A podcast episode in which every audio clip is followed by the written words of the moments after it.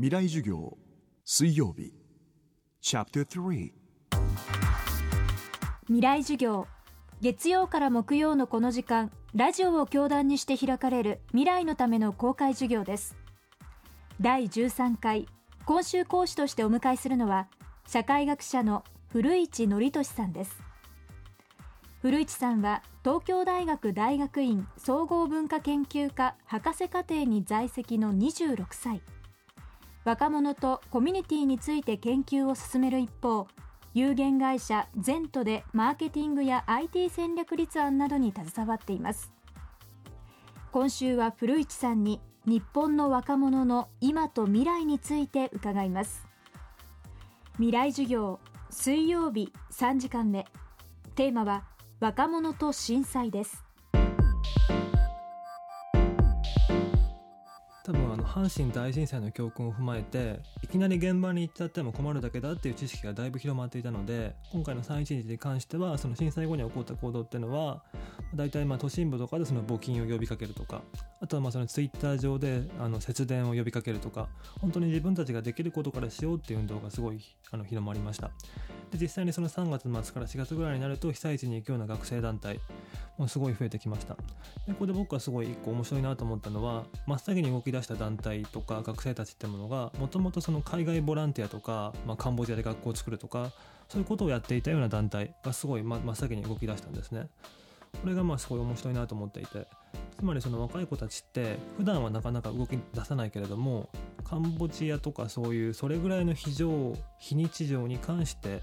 は動き出すつまりだから今回の地震に関しても東北がそれぐらいの非日常に見えたからこそ動き出した若者が一定数いたのかなと思っています。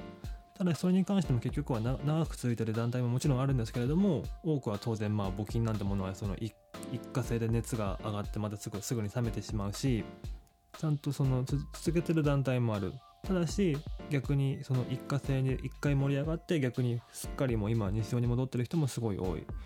その二極化が最近ではすごい目につきますよね。人って特に10代20代で経験したものを、まあ、その社会の大転換と考える傾向があると思うんですね。例えばその今のそれこそまあ30代の方たちにとって多分1995年の阪神大震災大震災って多分すごい日本の転換点だって意識されてる方が多いと思うんですけれどもただし今のも大学生以下の世代ってものはそもそも阪神大震災をあまり知らないリアリティがない。同じようにまあ、このちょうどこの311をちょうど10代20代で経験したまあ若者、まあ僕、僕たちも含まれますけれどもに関しては、まあ、多分この2017年の3月11日を社会の転換点としてまあ捉えようとするけれども、まあ、ただしまあ後発世代に関してはまあそこまでのインパクトではないだろうしで実際そのあの統計とかを見てみても1995年で人々の意識がガラッと変わった変わったってことは見つけられないですね。